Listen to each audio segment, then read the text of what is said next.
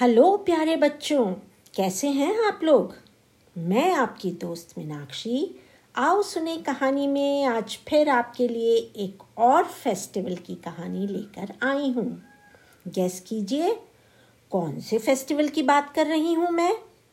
अभी अभी आपने भाई बहन के प्यार वाला कौन सा त्यौहार मनाया है?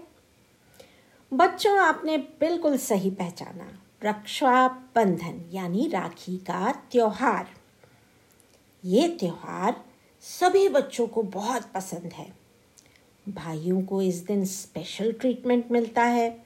उन्हें अच्छी सी चौकी पर बिठाया जाता है, तिलक किया जाता है, कलाई में सुंदर सी राखी बांधी जाती है, आरती उतारी जाती है, मिठाई खिलाई जाती है और फिर उनकी नज़र भी उतारी जाती है।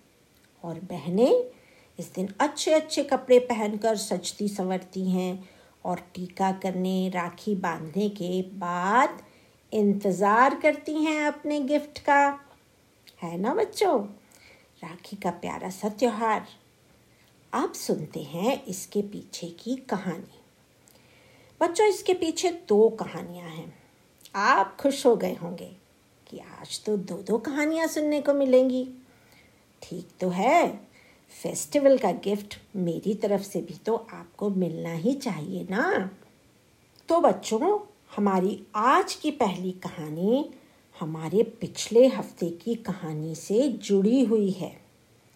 पिछली कहानी में मैंने आपको बताया था कि किस तरह महाबली ने विष्णु जी के वामनावतार में तीन कदम भूमि दी थी और खुद ज़मीन के अंदर रसातल में चले गए थे। मैंने उसमें ये भी बताया था कि विष्णु जी ने महाबली से कुछ मांगने के लिए कहा था और महाबली ने विष्णु भगवान से ये रिक्वेस्ट की थी, ये प्रार्थना की थी कि आप हर समय मेरे पास रहें, मेरे सामने रहें। और विष्णु जी को ये बात पूरी करनी पड़ी।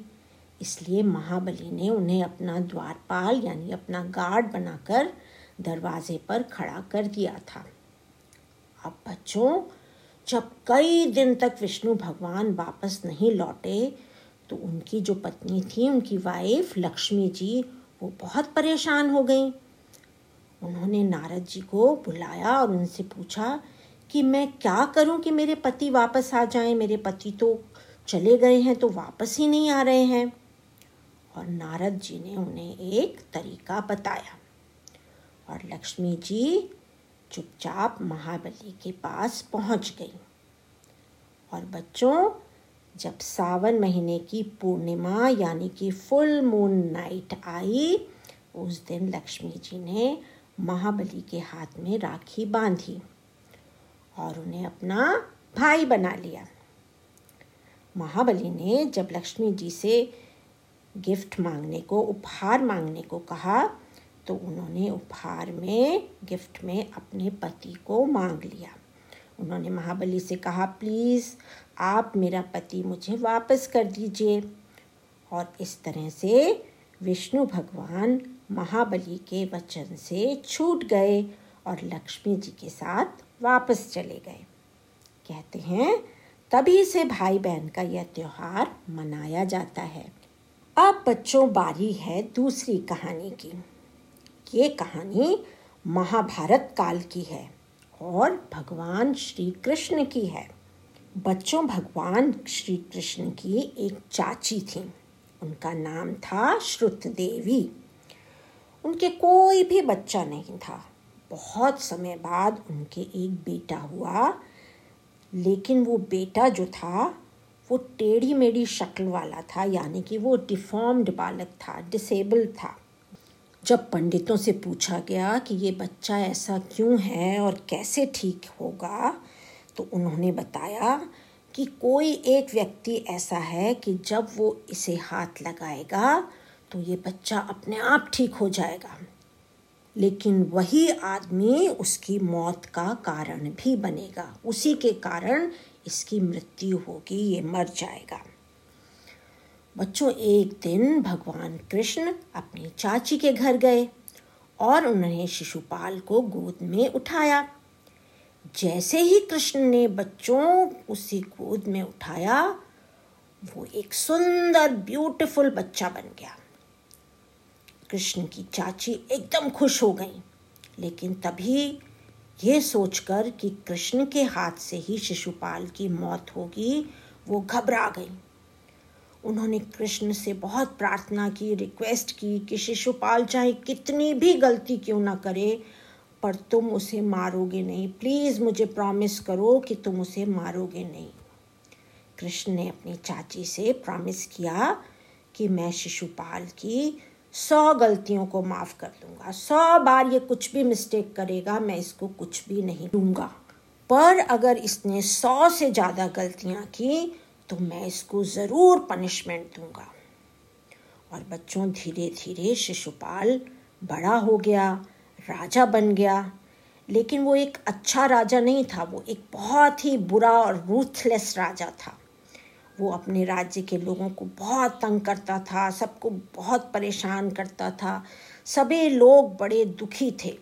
और कृष्ण को भी वो बार बार बुरा भला कहता था, गालियाँ देता था, लेकिन कृष्ण हर बार उसको माफ़ कर देते थे। वो बार बार उनको चैलेंज करता था, लेकिन कृष्ण उसको छोड़ देते थे। लेकिन बच्चों, एक बार भरी सभा में सब लोगों के सामने उसने कृष्ण का अपमान किया, उनकी इंसल्ट की। तो भगवान कृष्ण को बहुत गुस्सा आ गया और बच्चों, वो उसकी 101वीं गलती थी 101 तो कृष्ण ने गुस्से में आकर अपना सुदर्शन चक्र निकाला। बच्चों, सुदर्शन चक्र जो है, वो एक वेपन होता है, जो भगवान श्री कृष्ण का वेपन है, जिसकी एजेस बहुत शार्प होती हैं। तो उन्होंने वो अपना वेपन छोड़ा और शिशुपाल की गर्दन कट के अलग हो गई। बच्चों, वह सुदर्शन चक्र जब शिशुपाल की गर्दन काट कर वापस आ रहा था कृष्ण की उंगली पर बैठने के लिए तो वो उंगली ज़रा सी हिल गई और कृष्ण की उंगली में ज़रा सा कट लग गया और तेज़ी से खून बहने लगा। सब लोग इधर उधर दौड़ने लगे कृष्ण की मदद करने के लिए। द्रौपदी, जो पास में ही खड़ी थी, उन्होंने जल्दी से अपनी साड़ी का किनारा फाड़ा और कृष्ण की उंगली में बाँध दिया और खून बंद हो गया। कृष्ण ने द्रौपदी से कहा, शुक्रिया मेरी प्यारी बहन थैंक यू सो मच तुमने मेरे कष्ट में मेरा साथ दिया। मैं भी तुम्हारे कष्ट में तुम्हारा साथ देने का वादा करता हूँ प्रॉमिस करता हूँ। और बच्चों, उस दिन से कृष्ण ने द्रौपदी को अपनी बहन माना और उसकी रक्षा करने का वचन दिया प्रॉमिस किया। तभी से रक्षाबंधन का त्यौहार शुरू हुआ। बाद में जब कौरव सभी के सामने द्रौपदी की इंसल्ट कर रहे थे, अपमान कर रहे थे और उसकी साड़ी खींच रहे थे, तब श्री कृष्ण ने द्रौपदी की इज़्ज़त की रक्षा कर अपना प्रॉमिस निभाया। कहते हैं, तभी से सब बहनें अपने भाइयों को राखी बाँध रही हैं। भाई बहन के प्यार का ये बहुत ही खूबसूरत त्यौहार है। तो बच्चों, मैंने राखी के त्यौहार की दो दो कहानियाँ आपको सुनाई। ये कहानियाँ आपको याद रखनी हैं, भूल नहीं जानी हैं। ये सब हमारी पौराणिक कहानियाँ हैं, हमारी माइथोलॉजी की कहानियाँ हैं। ये ही हमारी पहचान है। तो मिलते हैं बच्चों अगले सप्ताह। एक और नई कहानी सुनने। तब तक हंसो और खेलो, ज़िंदगी के मज़े ले लो।